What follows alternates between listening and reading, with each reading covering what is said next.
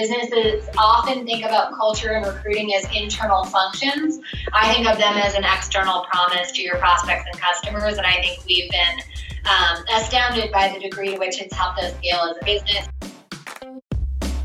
Welcome to the Inbound Buzz Podcast, your weekly jolt of all things digital and inbound marketing. Brought to you by redpandas.com.au. Now, for your host and co founder of Red Pandas, Moby Sadiq. Welcome to Inbound Buzz. I'm your host, Moby Sadiq. I truly hope you're well, you're positive, you're pumped, wherever you're listening to the show today. We're back with another fortnightly interview with a digital marketing expert. Now, today's interview is a little bit different to the stuff we normally talk about, and it's this very same reason I've been trying to get today's guest on the show for about four months. Culture as a competitive advantage is one of the most underrated and irreplicable advantages a business can create. It's hard to dispute, very few companies have been able to achieve this advantage like HubSpot has been able to. So I thought, who better to chat about this topic? who better for me to find than a person instrumental to the culture at HubSpot? So, without further ado, ladies and gentlemen, let's learn a thing or two from Katie Burke. Speaking to our guest today is a pretty big deal for me. After many, many months, I finally managed to lock our calendars together and spend time with the Katie Burke, VP of Culture and Experience at HubSpot. Katie, I'm super pumped. Thanks for coming onto the show. Moby, uh, the feeling's very much mutual. It's an honor to be on with you and excited to, to chat on all things culture and all things. Oh, stop it. Well, I'm glad we made it. Let's get straight into it. So, just to give our listeners a bit of a background, what does a VP of culture and experience do at HubSpot? Yes, it's a great question. And honestly, on any given day, I'm still figuring it out. But the kind of uh, the core of what we do at HubSpot is our, our mission as a company is to rethink, to help companies globally rethink how they market and sell to match how modern humans shop and buy. So, folks like you and I, we don't like to be interrupted. We really want to earn people's attention rather than rent it. So, sure. for me, I love HubSpot's mission rethinking what marketing and sales look like. But one of the things I love is that in parallel, our founders were really passionate about thinking through what um, what a culture where people actually wanted to come to work looked like. And so um, the way that I see the core of my role is making our employee experience at HubSpot so remarkable that if you ran into a HubSpotter um, in Sydney, in Melbourne, or in New York, or in Dublin, really anywhere in the world, whether they were on holiday or working or whatever the case may be, that if you ask them, what's your job like at HubSpot, that they would say, oh my goodness, it's amazing, let me tell you about it. And not in any sort of fake, um, way, but rather that their job is so meaningful and the work that they're doing is so important and valuable to them, and the team they're working with is so credible that they would actually rave to you about it. And so um, I view my job as creating that experience, as iterating on that experience every day, and really thinking differently about what it means to come to work every day. My goal is to create a workplace where people grow their careers uh, grow their leadership capacity and grow what they believe they were capable of. And so everything that my team does every day is focused on that core main goal. Yeah, awesome, awesome. I've got a few questions for you on that I can't wait to rip into. But before we get there, so inbound was just insane. Congratulations for such a great event. I think the record you guys broke the record this year, nineteen thousand. I mean, it was just amazing. For me, it was my. I've seen like catch ups of others before, but it was my first time actually being there and experiencing the aura that is inbound. For you personally, Katie, apart from it being a very proud moment, what were your you know one or two quick highlights? Sure. So I think the team that runs Inbound did a wonderful job this year. I think they just kind of really did a remarkable job at executing. Um, I think for me, Charles Duhigg is a New York Times reporter who's done a lot of work on productivity. And for me, I love hearing him talk because he talks about um, I really love learning from people in other industries. So I like learning from, you know, surgeons, medical professionals, artists, um, people that fall in those categories. And I like that he uses West Side Story and great medical professionals as frames for how we can all think about being more productive and doing more with less. Um, so for me, hearing him speak is um, is kind of always a treat. And then to be completely honest, we have a ton of employees every year who present and who work tirelessly both to execute on the event, but also to speak to share what they know. And so for me, the highlight is often walking by HubSpot HQ in our main kind of event center and seeing a customer rave about the help that they received, or hearing an employee say, I never thought that I could present in front of X hundred people or a thousand people. Uh, that's always super energizing for me, too. Yeah, awesome. You must be so proud. Amazing. Um, okay, so first off, I want to congratulate you guys on being awarded the second best, coolest company to work for by Glassdoor. Like, seriously, well done.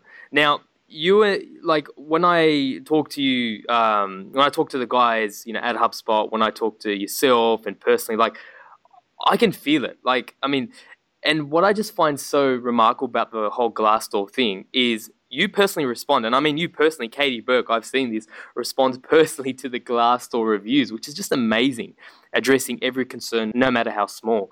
My question is, and this is specifically in regards to you responding to these Glassdoor reviews, why do you do it, and what does that do for staff and public viewing the page?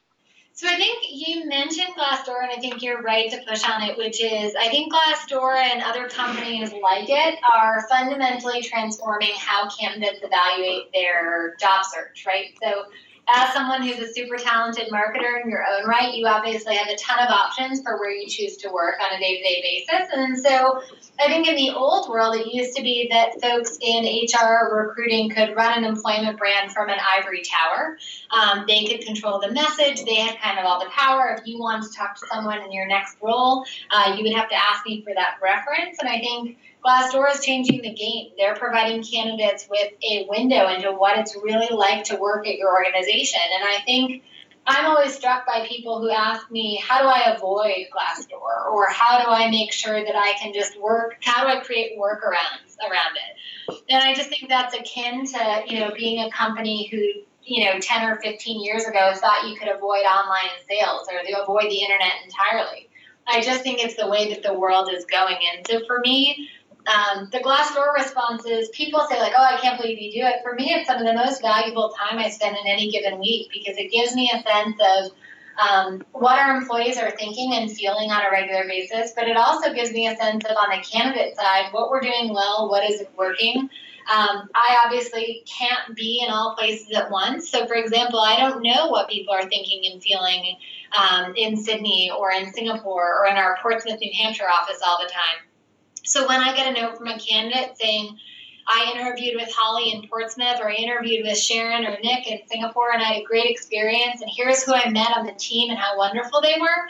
That's great positive reinforcement feedback I can share with our team. And when things aren't going so well, that feedback is incredibly helpful for us to learn. And so the way that I use it um, is really as a feedback mechanism for how both our employment brand and our employee and candidate experiences are going. Uh, I view it as a, as a very worthwhile investment of time, and I love that our execs and employees play, pay close attention to both the quantity of reviews, but also, frankly, the quality of what they. Mm. Do you think the fact that you do respond, it actually encourages, and as opposed to kind of, oh, how do I shut it off? It actually, uh, you know, encourages more people to raise their honest because the, the scariest thing is when people don't talk right katie? Like they're actually raising their concerns. That's it's a healthy thing. Oh of course. People always say don't you get sick of hearing the negative feedback? And i always say to them you know i would get scared of silence. I think that's actually the worst or or frankly apathy. If people didn't care.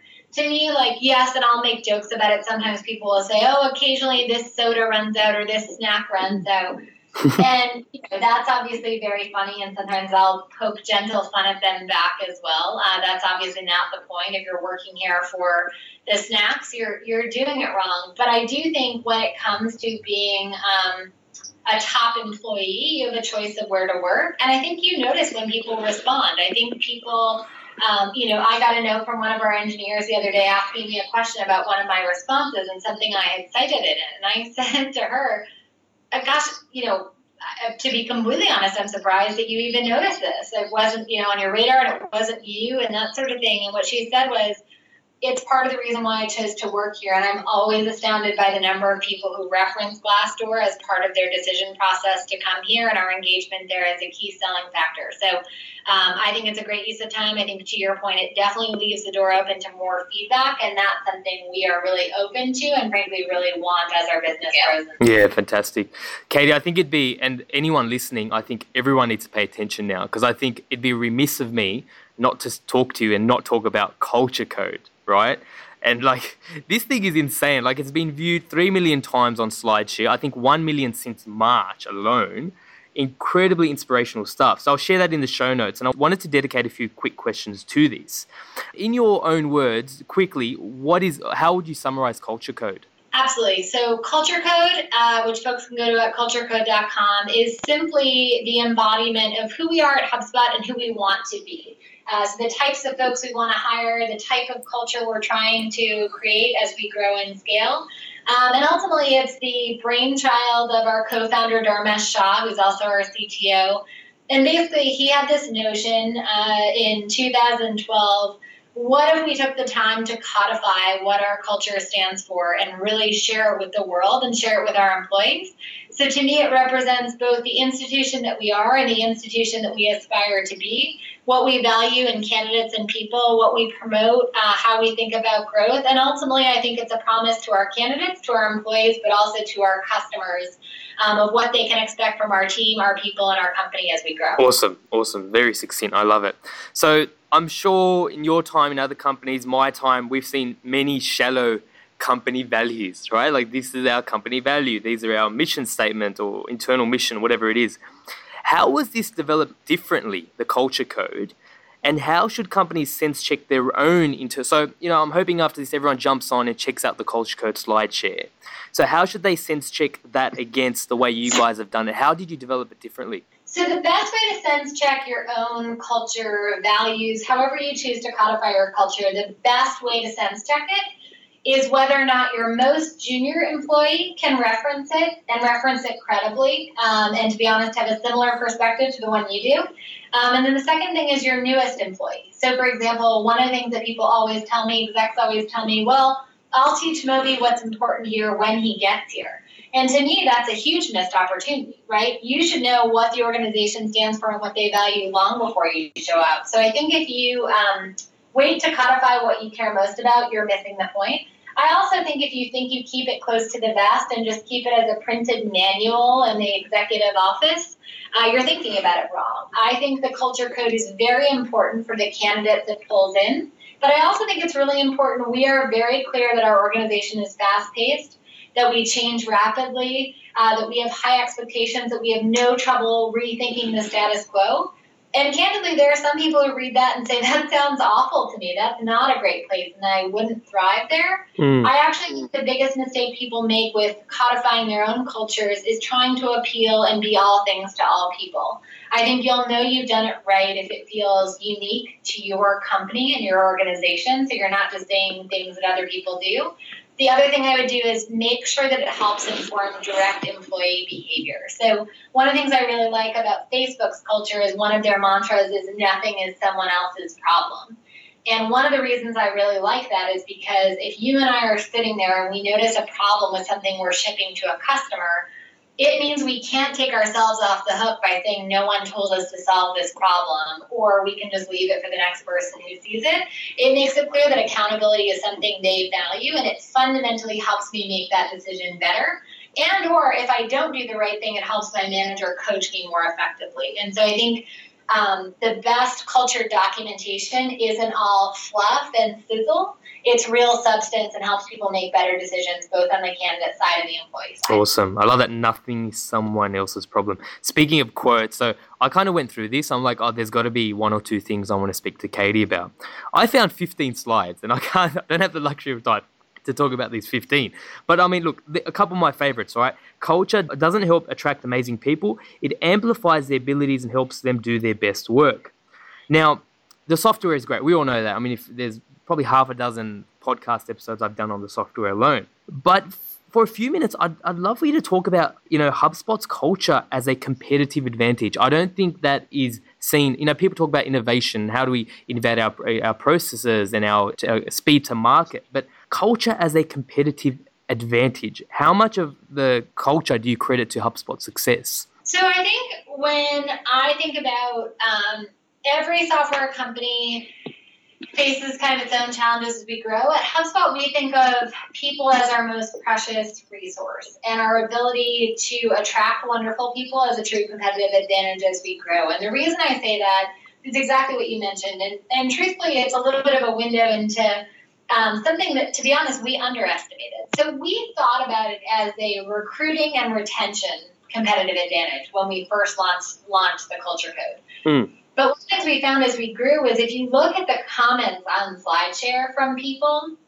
and even on the original blog post, we heard from a lot of customers and we heard from a lot of prospects. And basically, the way that I look at it is um, people have choices on who they do business with on a day to day basis. There are a lot of software companies out there, there are a lot of point solutions that solve some of the pain points that we solve one of the reasons I'm so proud of the culture that our team has built here is um, we're also making a promise to our customers. And that if you're deciding between us and one of our competitors, I hope you check out our product. I hope you understand it. I hope you fall in love with it.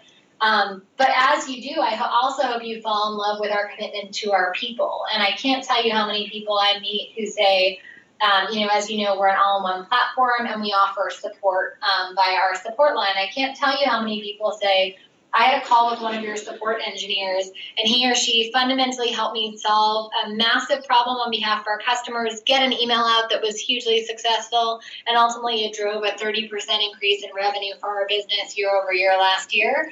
I think that stuff um, is tremendously important, and I think businesses often think about culture and recruiting as internal functions.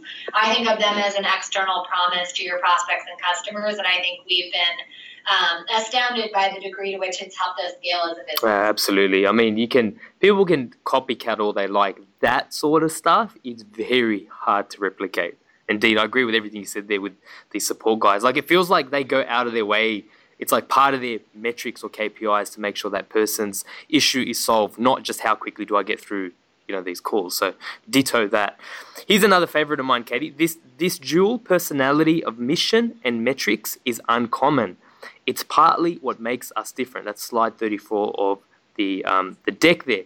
So with my clients, like I'll often talk about having a, uh, I mean, language is muchness of a muchness, right? So I'll talk about having a consumer value proposition and an employee value proposition, and that rare unicorn that successfully links those two is truly magical.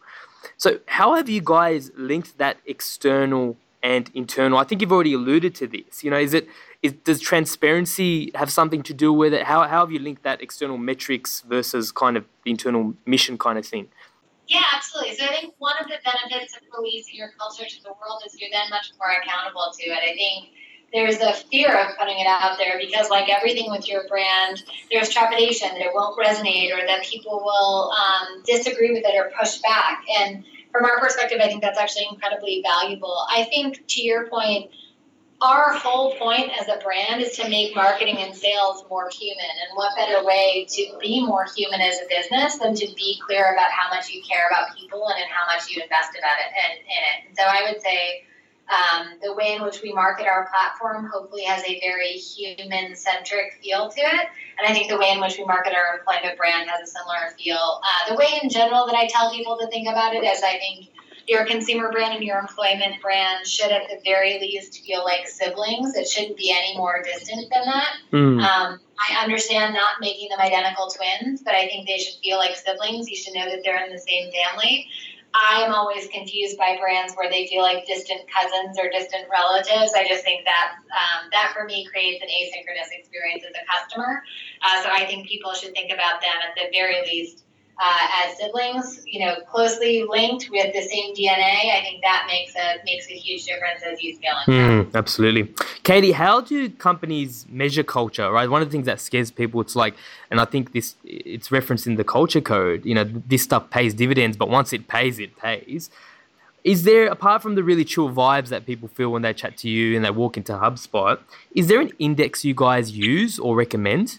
You know, so what we do is we think about it really in three parts. And candidly, there are some things that are incredibly hard to measure. So I always say to people that the soft stuff is the hard stuff. The stuff that you can't measure is often the hardest, um, truthfully, to put your arms around. But the things that we do measure are threefold. Uh, one is our retention numbers, so the degree to which people choose to stay and build their career at HubSpot. I think that can be very helpful.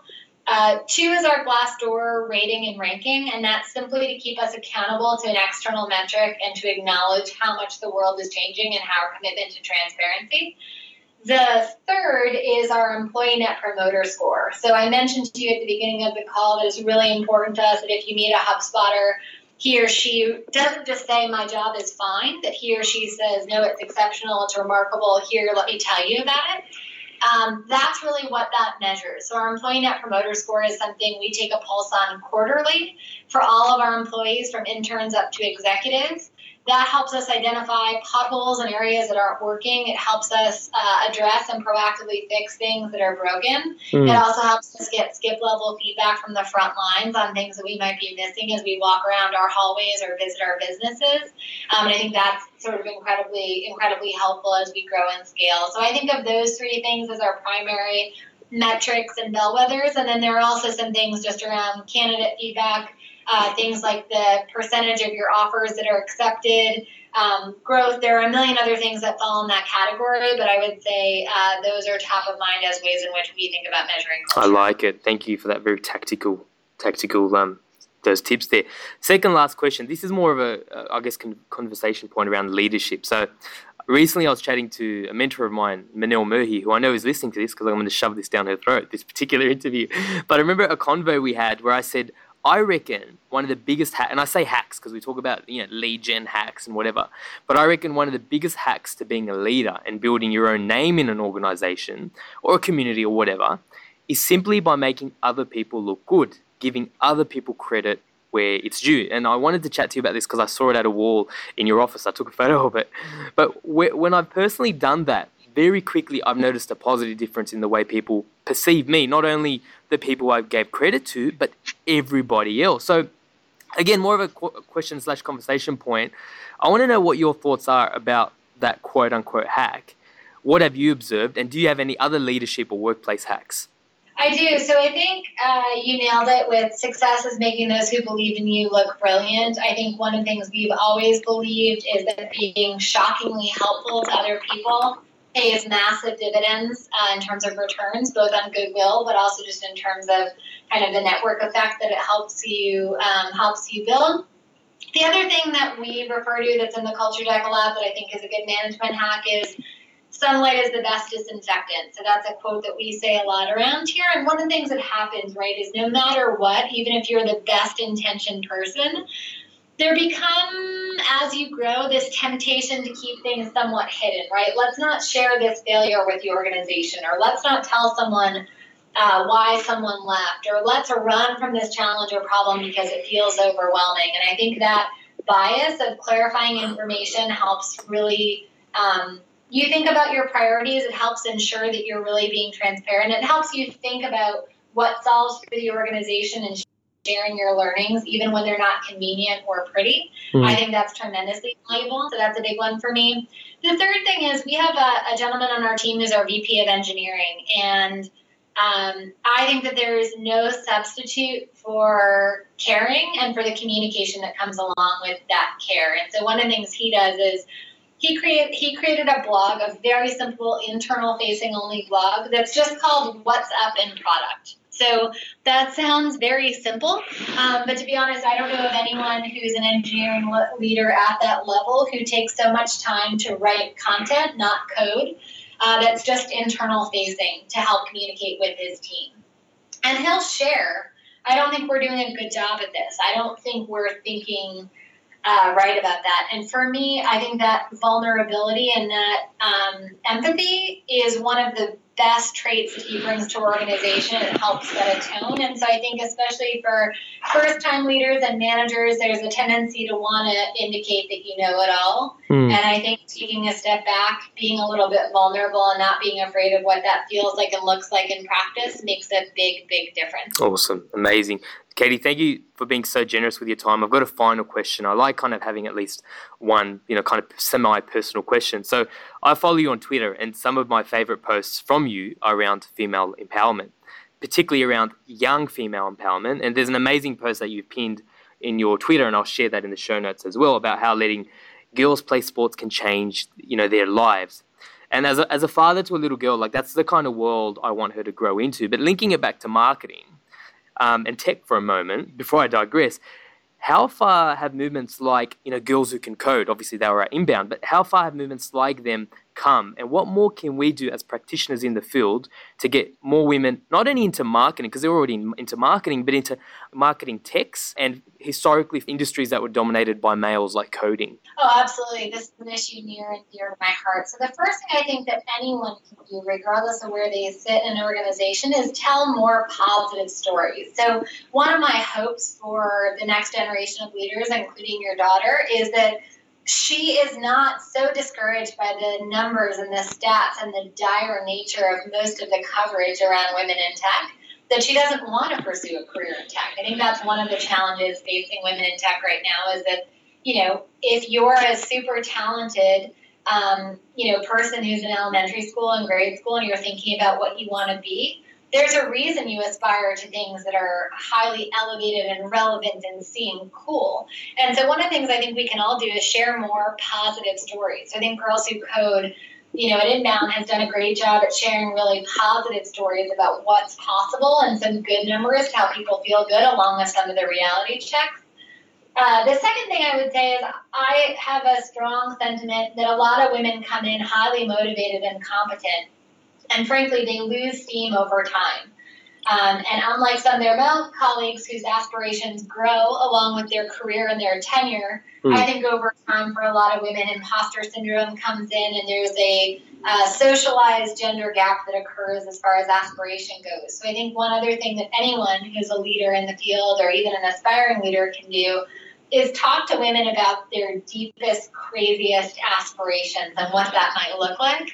Um, and one of the things you'll find is I think you'll find a lot of women just want to get to the next rung on the ladder. They just want to think about that next incremental promotion. And I think the more that we can talk to women about not being afraid to aspire to the highest levels of business, whatever that is for them, uh, the better and the more progress that we'll make. So we have an initiative at HubSpot called Women on Board, and we, you know, do workshops on, you know, helping women think about joining a public company board or a private company board or a nonprofit organization's board. And the reason we do that is not because we have any illusions that our you know 20 year old interns will join a public company board next week, but mm. rather because we hear from people regularly who say, you encouraged me to raise my hand to join the board at my apartment building or to volunteer with the alumni board at my school. And when you start thinking about leadership possibility versus limitations, I think a whole host of additional opportunities open up. So I think uh, men like you who care about this issue and women who really care about this issue can help encourage women to the highest levels of business. And I think even just pushing on that can make a big, big difference. He, completely agree. I will be playing this back to my two year old in about 10 years. So amazing. I look forward to hearing about her career trajectory, and please tell her to keep HubSpot in mind as she makes her decision. Oh, I will do. I will do. Um, Katie, where can people reach you on Twitter and any of the other networks you're active on? Absolutely. So at Twitter, I'm Katie Burkie, which is uh, my nickname growing up, so it's a bit funky. So it's K A T I E B U R K I E. Uh, and that's honestly the best place to interact with me both personally and professionally. Um, but folks can also check out our management page. They can check out culturecode.com or they can uh, chat to us on LinkedIn or anything else. Um, I'm pretty honestly, my door is, is pretty open uh, and pretty transparent, but Twitter is the best way to interact on stuff like that generally. Day Amazing. I just realized I've been calling you Katie Burke, so that's wrong. But um, yeah. No, no, Honestly, what, what's funny is um, What's I feel just terrible. The woman who has Katie Burke as her Twitter handle literally has in her Twitter bio, "I'm not Katie Burke at HubSpot." I think she's ready. she's ready to lose mind. Um, but yeah, no, I grew up in a hockey family, and so uh, my dad's nickname has been Burkie for as long as I can remember. Uh, so I just use that as my Twitter reference because it helps me distinguish from the lovely woman in San Francisco who is not uh, is not me and is probably uh, not my biggest fan at the moment, and I don't. amazing, amazing, Katie. Thank you so much for your time. Can't wait to chase you down for a selfie at Inbound 2017. Um, yeah, Absolutely, keep... I look forward to it. Thanks for having me, Moby. Thanks, Katie. Cheers. Talk soon. Hopefully, that was as powerful and inspirational for you as it was for me. Seriously, culture for a company, no matter what size, whether two or 2,000 people, can make a world of difference. Not only to your bottom line, and there's a lot of studies that have gone out and proven this. That's one thing, but the way people feel, the pride they have in their job and their company, and the levels of good work and productivity, it's just incredible. And look, for all the copycats aside, right, replicating a culture that someone has taken time to nurture is incredibly hard to copy. You can almost copy anything else, processes, you can, you know, competitors will steal suppliers, you know, people will take members of staff or whatever, but you can't rip off a culture. Not overnight anyway. Thanks again to Katie. We appreciate the time she took out for the interview. I actually first met Katie in the HubSpot Sydney office where she interviewed me for a client success story. And we've been trying to tee up a time ever since. So great to finally chat. Don't forget to check out culturecode.com.au or check out redpandas.com.au forward slash EP43 for the entire show notes. Check it out. It's very easy to digest. I mean, it's a slide share, so you can rip through the whole thing in a you know in about 20 minutes if you really wanted to. You'll start reading this thing and you'll want to apply it in your own workplace, or you'll want your employer or your manager to apply it in their workplace. But the other thing you'll notice, if you're into things like you know leadership and character building, there's some great lessons for you as well. You know, gems like power is gained by sharing knowledge, not hoarding it, and confidence comes from that place as well. Don't hire to delegate, hire to elevate. And then this party, it's not necessarily you know management or leadership, but this is really cool. Stop generating unused reports. Cancel unproductive meetings remove unnecessary rules, automate manual processes. You know, just the garbage we don't have to deal with on a daily basis or we shouldn't have to deal with. It's you read this thing and you're like, man, it's reading my mind. So check it out. Thanks again for tuning in. You can catch me on Twitter as always at Moby Sadiq. On LinkedIn, just search me or email moby at redpandas.com.au. Hope you have a fantastic day ahead, and I hope to catch you next time for another episode of Inbound Buzz. Thanks for listening to Inbound Buzz. Learn anything? Return the favor by spreading the word. Want to make your mark in digital? Need help with your digital strategy, inbound, and marketing automation efforts? Then visit redpandas.com.au and be sure to tune in next time for another Inbound Buzz hit.